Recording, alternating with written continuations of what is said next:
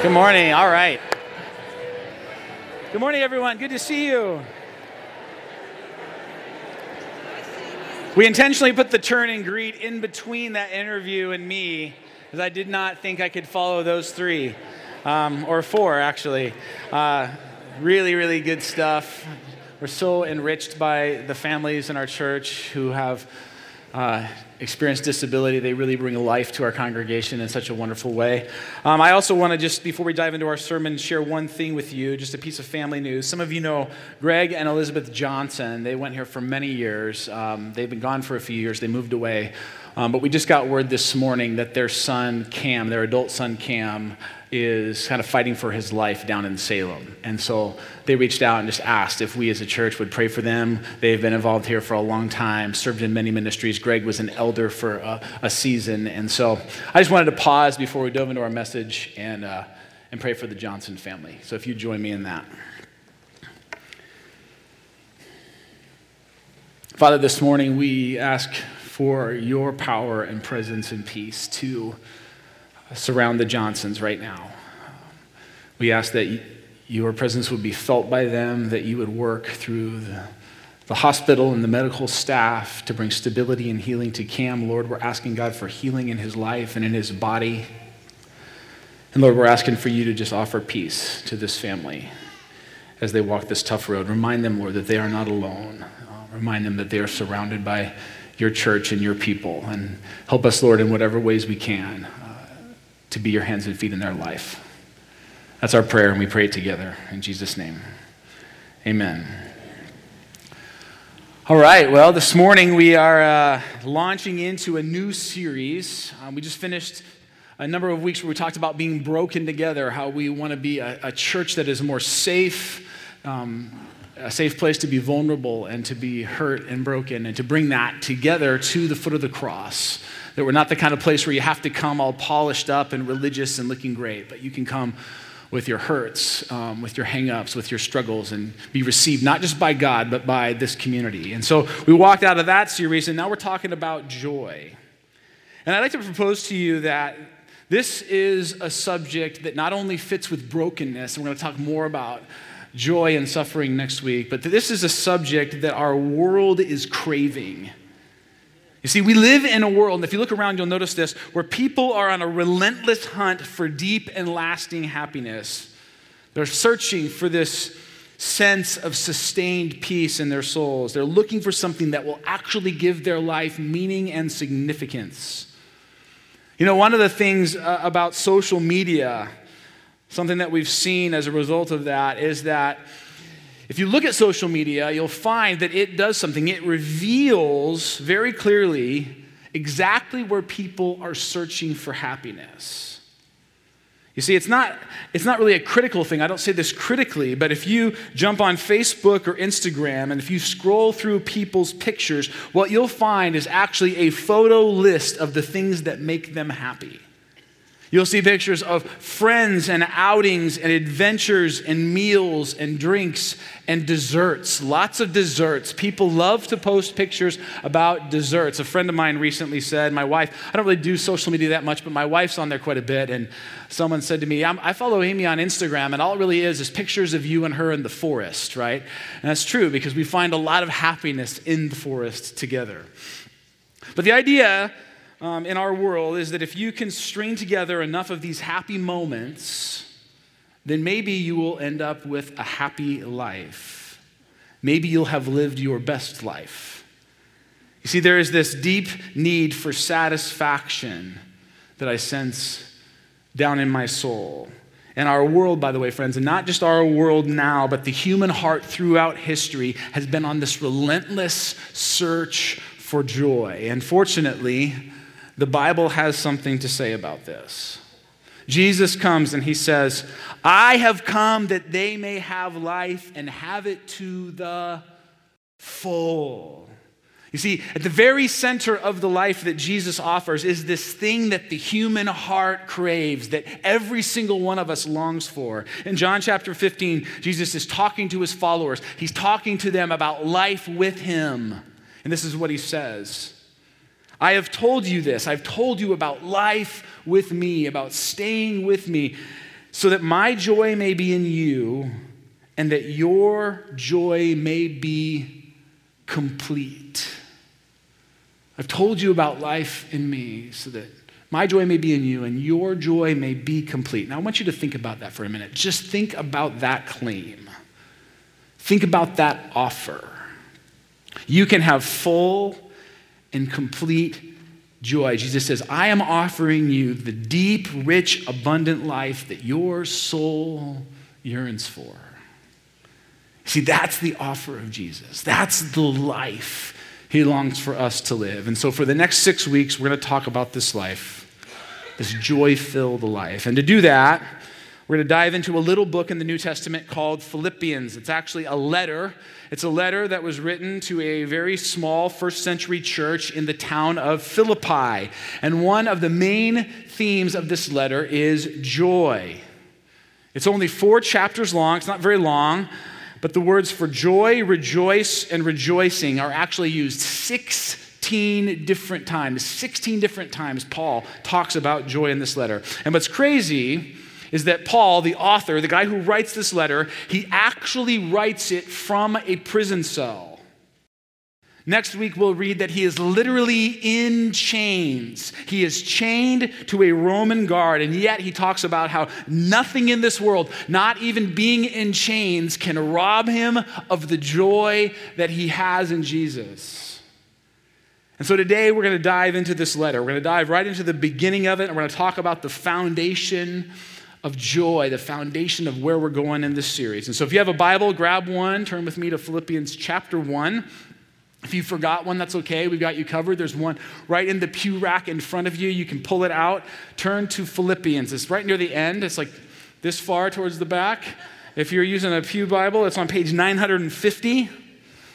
Turn until you hit Galatians, Ephesians, and then Philippians. Go eat popcorn. That's how I learned it in Sunday school, and I still remember it. Galatians, Ephesians, Philippians. Go eat popcorn. Not right now. That'll be after service. Um, Today we're going to read the first 11 verses of, this magnificent letter Philippians chapter 1, verses 1 through 11.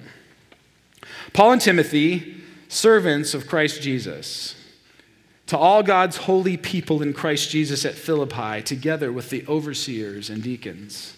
Grace and peace to you from God our Father and the Lord Jesus Christ. I thank my God every time I remember you. In all my prayers for all of you, I always pray with joy because of your partnership in the gospel from the first day until now. Being confident of this, that he who began a good work in you will carry it on to completion until the day of Christ Jesus.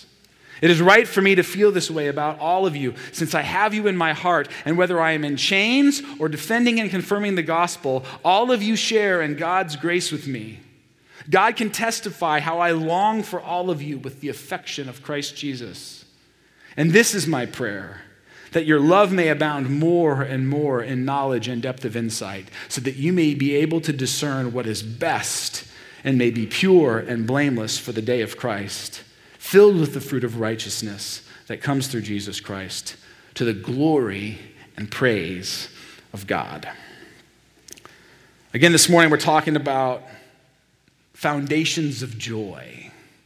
What joy is, what it isn't where it actually comes from. And as we dive into this subject, there's a surprising little truth about the joyful life that's kind of hidden. It's hidden right in the very first verse, right in the very first phrase of this letter.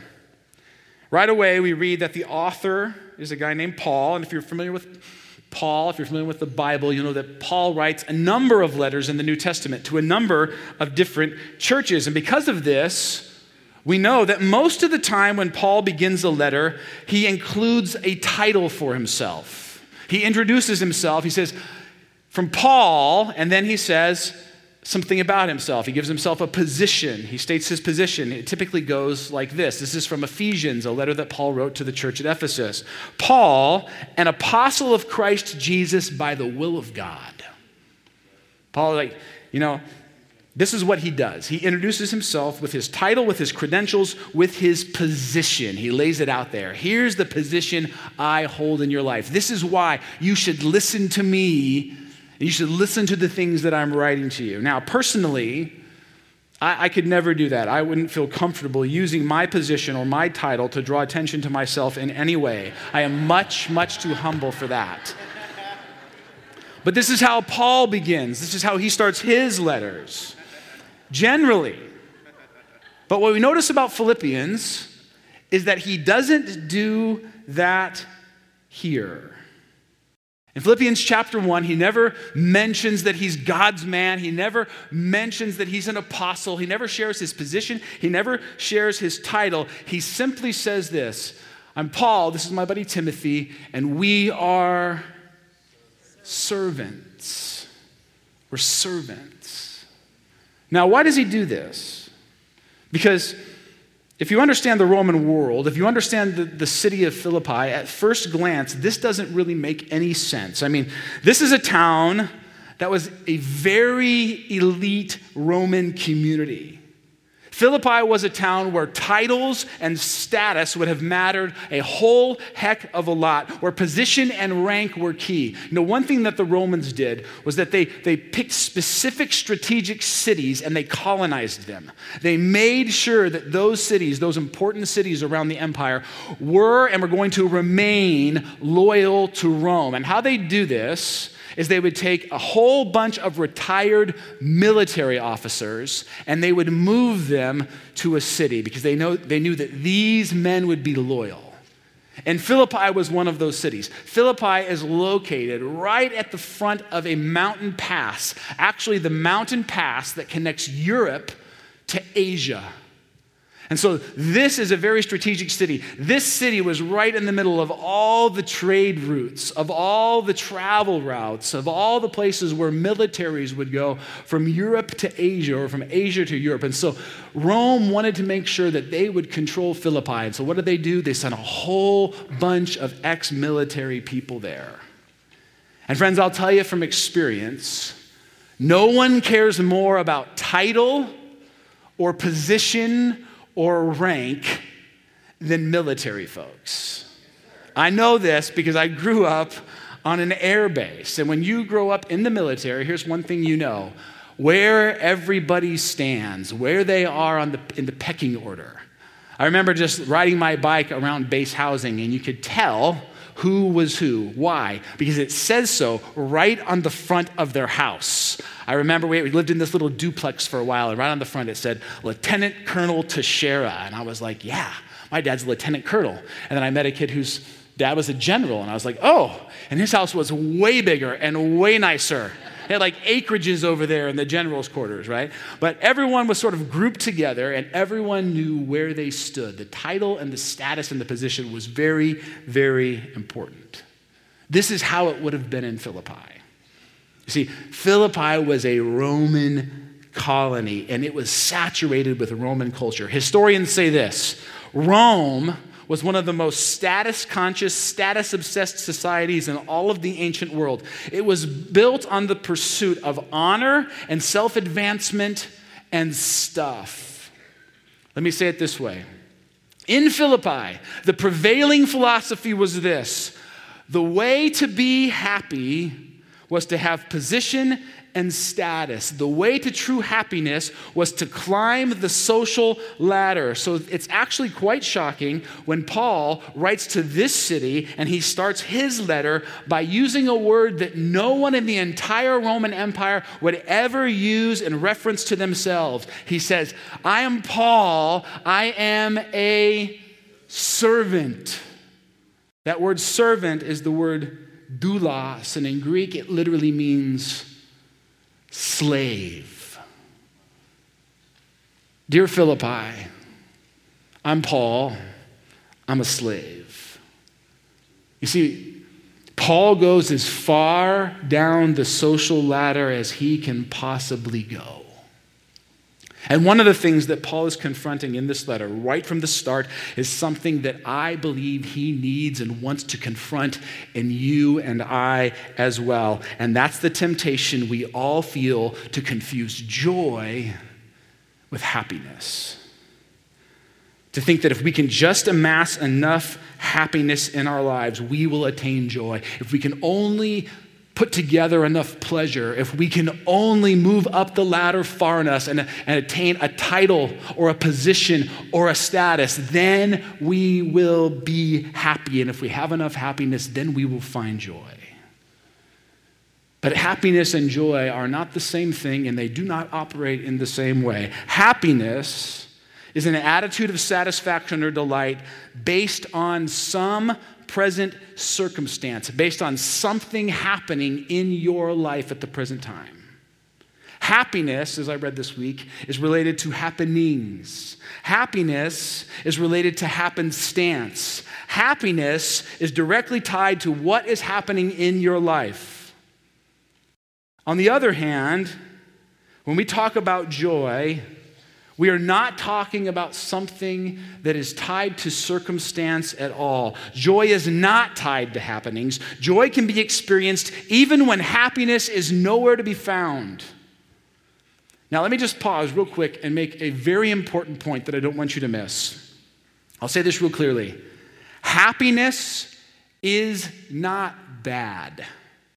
This is not joy good happiness bad. This is joy does not equal happiness, but happiness is not bad. God is not anti happy, He is pro happy. When life is good and you feel happy, God's happy for you.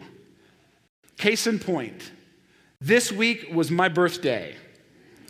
Another year went past and I did not die. So, to celebrate this amazing accomplishment, Pastor Ted and his wife Jenny had Amy and I over for dinner, and for dessert, they served this thick, rich, moist, peanut butter chocolate cake. And with every bite, my life circumstances seemed to get better and better and better. And as I was eating, I heard the Holy Spirit, God Himself, whisper in my ear, Have another piece.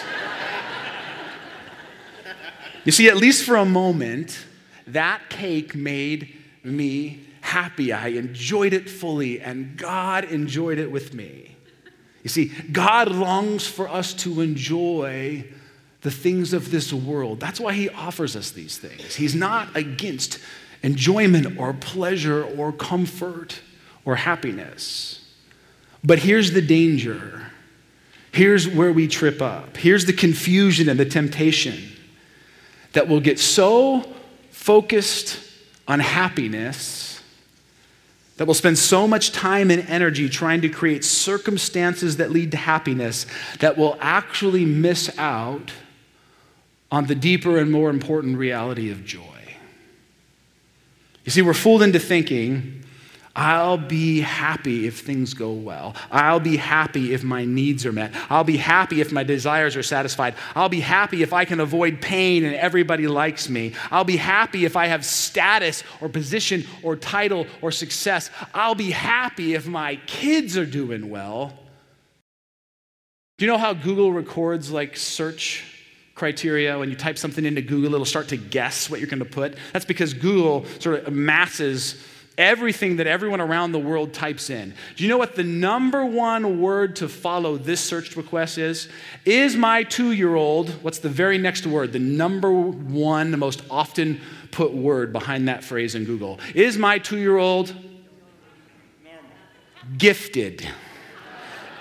That's how narcissistic parents are. Is my two year old number one answer? Survey says gifted. You see, the idea here is man, everyone wants their kid to be gifted. Why? Because their kid is gifted. Then I'll be happy. Then I'll be successful. Then their smarts will reflect on me. Then my amazing genes will be passed on for future generations to behold my great knowledge and wisdom, right? There's this, this whole idea, it even gets passed on to our kids that if you are happy, if you just arrange the circumstances in your life the right way, then you'll find happiness. And if you find enough happiness, then you will land on joy.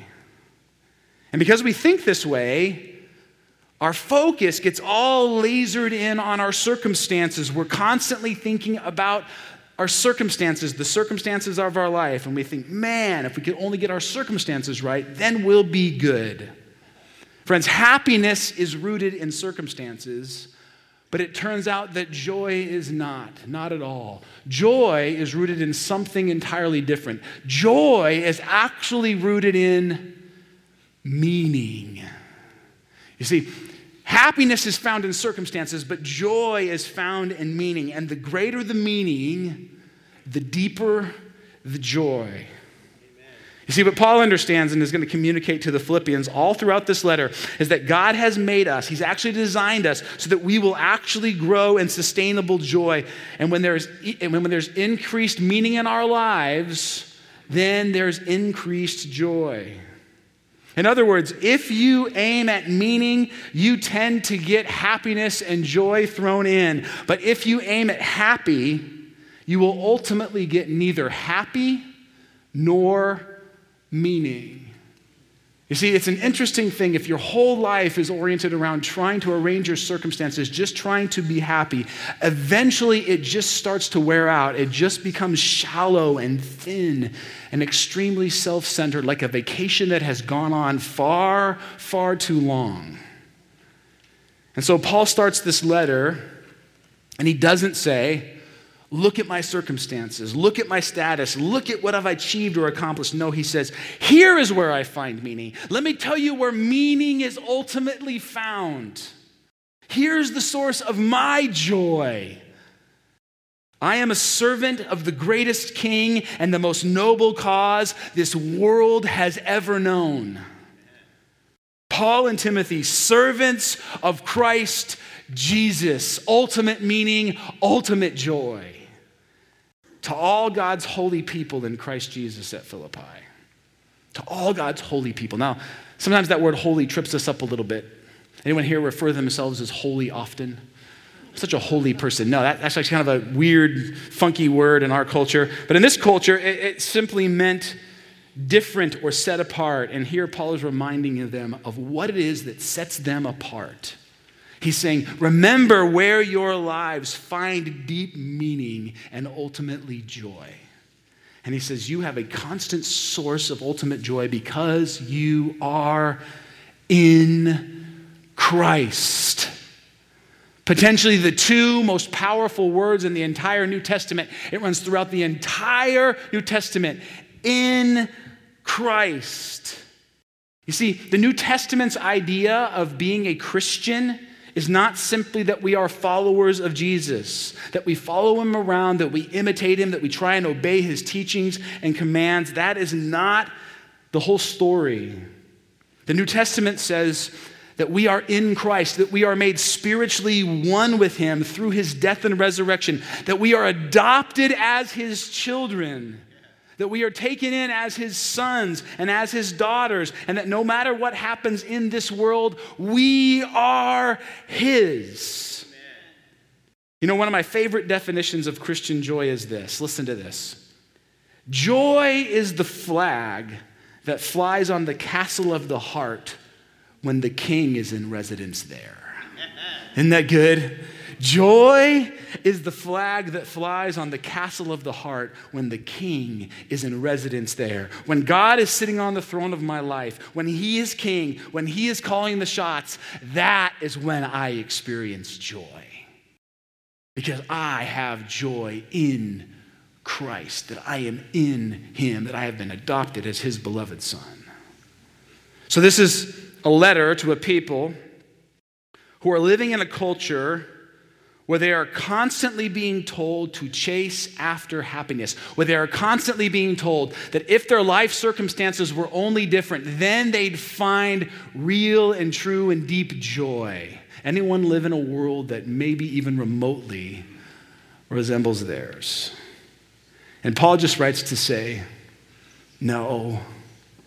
Don't buy in. Don't settle for a fleeting, momentary happiness. Find lasting joy in Christ in knowing that you're his son, that you're his daughter, that he has invited you into the most meaningful mission this world has ever known the mission of making all things new, the mission of tearing down injustice and oppression and evil in this world. You see, that's what God invites you into the most, the most amazing, ultimate source of meaning in the world, and thus the most ultimate source of joy you could ever imagine.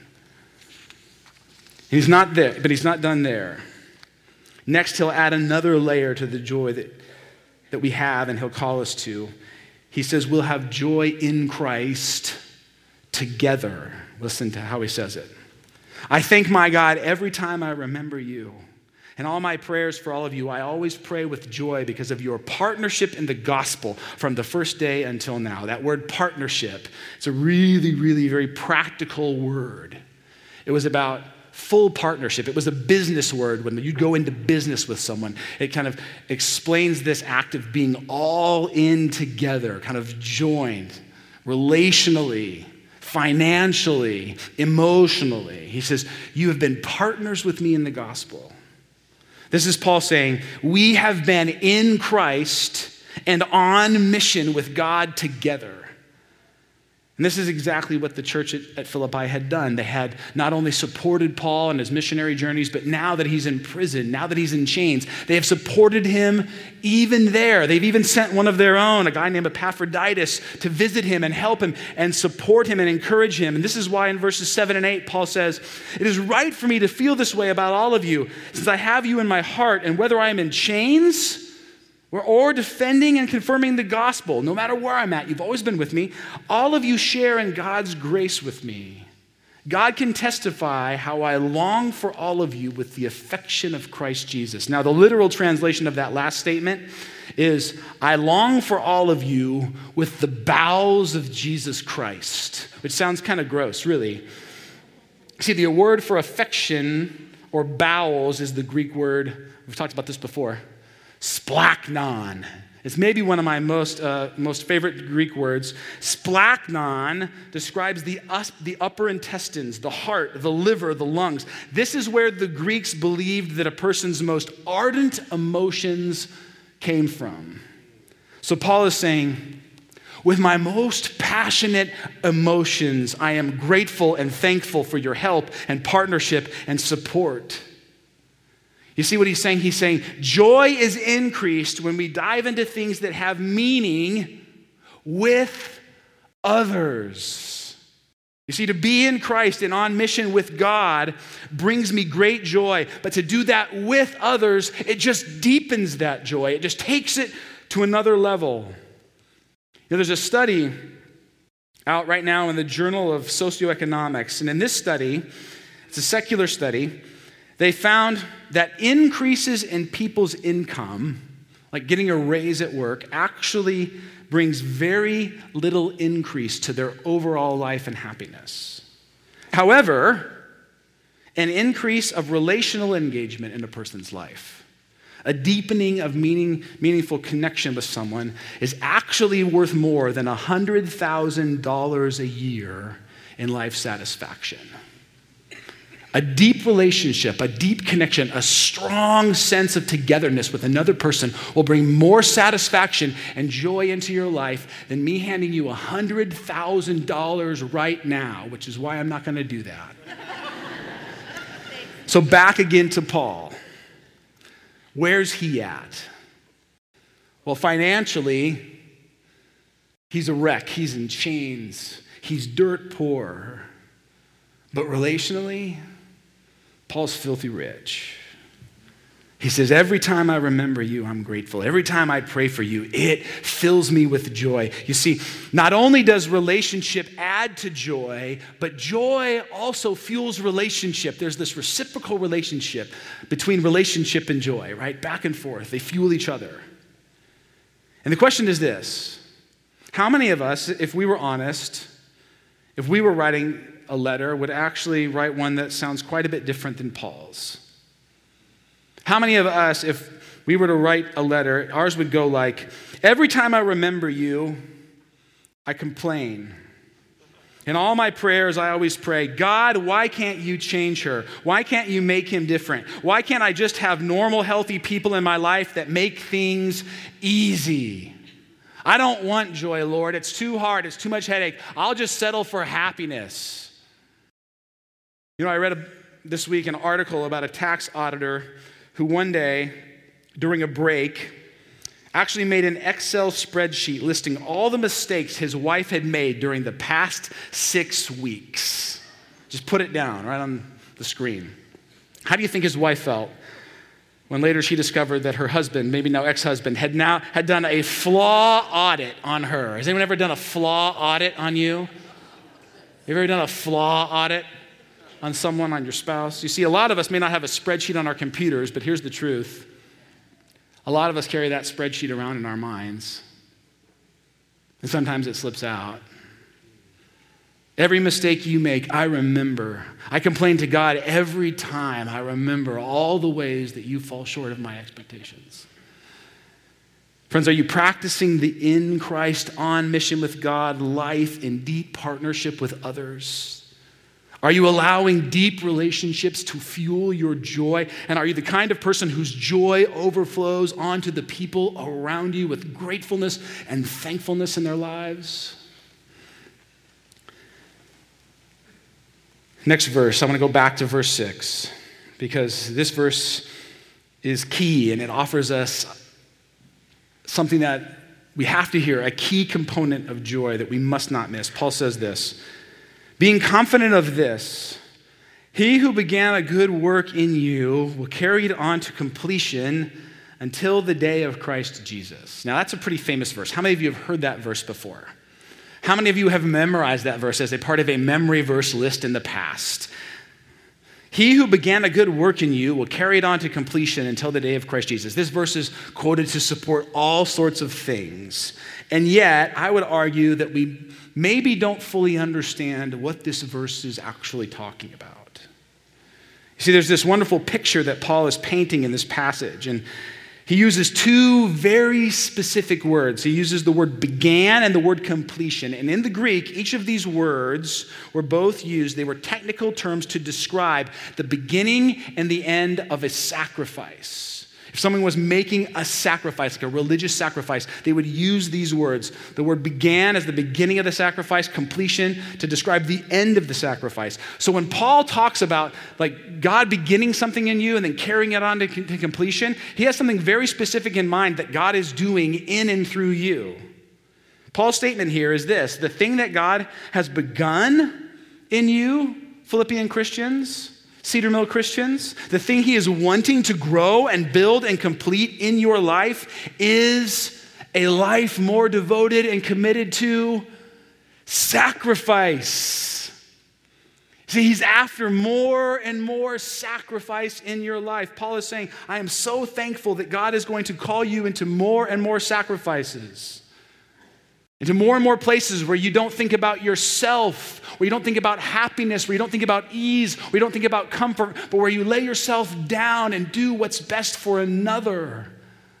That's the life he's calling you into. That's the life he wants to build more and more into you. More sacrifice. Amen. Anyone pumped to get out of here today? Let's do this. Who's making lunch? Who's doing dishes, you know? Not me, I'll be, I'll be napping. Anyway, um, the question, though, is so Paul talks about sacrifice here, and what does it have to do with joy? How does sacrifice and joy relate? Joy, by the way, friends, if you remember, is rooted in what? Happiness is rooted in circumstance, joy is rooted in meaning. And meaning, the most meaningful things in this world, often, if not always, require sacrifice. You see, again, if your life is guided by happy, you'll miss this because the happy life will always try to avoid sacrifice. But a life of joy, Paul says, a life of joy will embrace it. A life of joy will embrace sacrifice. He says it this way in his letter to the church at Rome. He says, I urge you, brothers and sisters, in view of God's mercy, to offer your bodies as a living sacrifice, holy and pleasing to God. This is your true and proper worship. Want to worship God? Live a life of sacrifice. Paul says that God began this life of sacrifice in the lives of Philippians and he is growing it in them. And the question for us is that is this, is this happening in us? Is this happening in you? Are we growing in the sacrificial life? Not are we becoming more religious, but are we growing in the sacrificial life, in the life that lays ourselves down for this world and for others? Are we becoming less and less about me? Less and less about just settling for happy? Do you know who is a great example of this, by the way? You know the very best example of, of sacrificing for the other is? Any guesses right here in church? Jesus. Very good. That was the, he was a layup. I lobbed you that one. Jesus is a great example of this. Listen to this. This is from Hebrews chapter 12. There's this really interesting verse that you've probably read before and maybe didn't quite understand.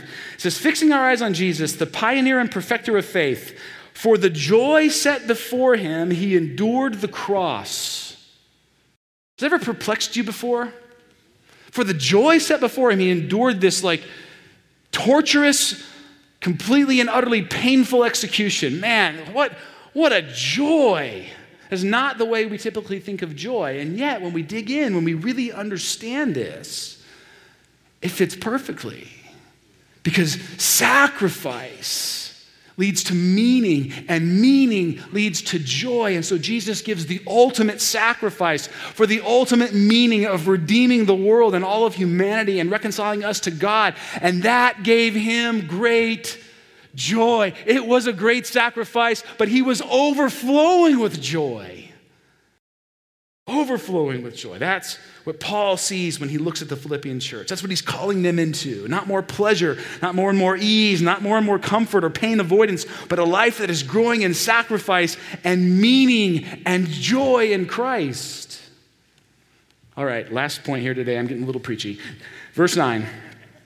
And this is my prayer. He ends this little section with a prayer. He's going to pray for this church. He's calling them into joy. He's calling them into this life of sacrifice and meaning and deep and ultimate joy. And then he prays, and this is my prayer that your love may abound more and more in knowledge and depth of insight. So that, you may be, so that you may be able to discern what is best and may be pure and blameless for the day of Christ, filled with the fruit of righteousness that comes through Jesus Christ to the glory and praise of God. You see, the thing I want us to see, first of all, as we look at this prayer, is what Paul doesn't pray for. Know, our elders went away this week on a retreat and spent some time just reading the prayers of Paul for the church. And we're saying, like, how does Paul pray? And I was, I was kind of reflecting back on that after we returned, and I was looking at this and I was looking at other prayers. And one thing you notice about Paul, when he prays for the church, you know what he never prays about? He never prays that the church's circumstances will get easier, right? He never prays for happiness. He never prays that they'll kind of find themselves in more and more comfort. No, what does he pray for? He prays for perseverance. He prays that they'll be able to stand strong in the midst of sacrifice. He prays that they will lean into meaning and joy and the work of the gospel. Paul actually prays them into a harder and harder life if you really understand what he's talking about. He doesn't pray them into an easier life. He never sits around and says, Man, it's been a real tough day. God, I really hope tonight goes smooth. I've prayed these kind of prayers before. I'm telling you, I got a long way to go in my prayer life if I'm going to line it up with Paul's. Paul says, man, God, mature them. That's what he, that's this whole like list of things he lays out here, by the way. I thought to myself, we could do a sermon series on these three verses and just talk about Christian maturity and what it looks like to grow in the Lord and just walk through those verses. We don't have time to do it today, but I'll tell you what, here's what Paul's praying. He's praying, I pray that they'll get closer and closer and closer to Jesus. Because when we get closer to Jesus, when we find ourselves more and more in Christ, when we find the King sitting more and more on the throne of our hearts, that's when we find ourselves in more and more meaning, and thus in more and more deep and unwavering and unmovable joy in this world. Paul prays for that. He prays that they would mature in Christ so that they would find the deep joy of knowing and walking with Jesus in this world. And then at the very end, he says what? He says, To the glory and praise of God. You see, here's the other thing about joy it's not something we manufacture on our own. It's something that as we get closer and closer to God, He works in us. See, I can't create joy for myself. I can work towards happiness on my own, but I can't create joy on my own. I need God. I need the Holy Spirit to produce joy in me. And since God is the one who produces meaning and joy in my life, He's the one who gets the glory and praise when it's there.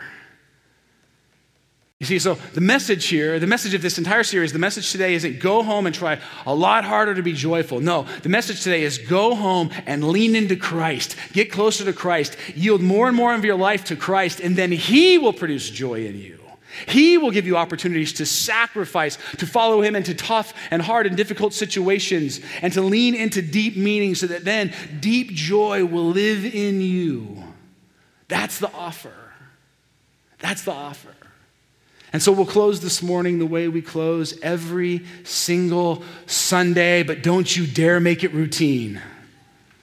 We'll close at the table where we take the bread and the cup, and we declare that because of the death and resurrection of Jesus, because of what he did, what he has done, not because of who we are or what we've earned, because of what he did on that cross and in that tomb, we are now in Christ. And maybe today, as you come to the table, you need to bring something with you. Maybe you need to bring that area of happiness that you're tempted to chase. Maybe you need to bring like the reality that you just tend to say that you're a Christian, but here's the truth. You just live from Netflix show to Netflix show to Netflix show, or from glass of wine to the next glass of wine, or from vacation. Anyone ever do this? Just live from vacation to vacation to vacation because you call yourself a Christian, but really you're just living for happiness and you're sacrificing the joy that's available to you in Christ. And God is calling you today don't settle for that stuff. Don't you dare settle for something that will ultimately disappoint you and leave you empty.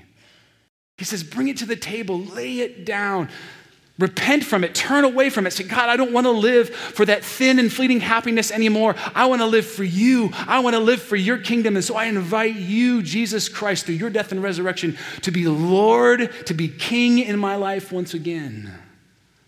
All that you can say today in this one little meal. Lord Jesus, be Lord, be King again. I don't want to chase happiness. I won't settle for anything short of joy. Your joy, the ultimate joy that comes from being in you. So I'm going to pray, and then the elements will be available at tables all around the room. When you're ready, come to the table. Confess that area of happiness that you are chasing or that you're tempted to chase, and then exchange it for a life of joy in Christ again this morning and realign your heart back into following and under the lordship of Jesus. Amen? All right, I'll pray and the tables will be open. Father, this morning, we confess and repent that we, too often, Lord, I know it's true for me, chase after happiness, chase after circumstances that I think will lead to momentary pleasure or ease or comfort. Lord, too often I sacrifice the deep meaning of life in you, the deep joy that you offer for something that's so silly or so frivolous. And so we just confess that, Lord, and we repent of it. We ask God that by your Holy Spirit, you would pull us back into lives that follow you that you pull our hearts back into the place where we're flying the flag of your residency in us.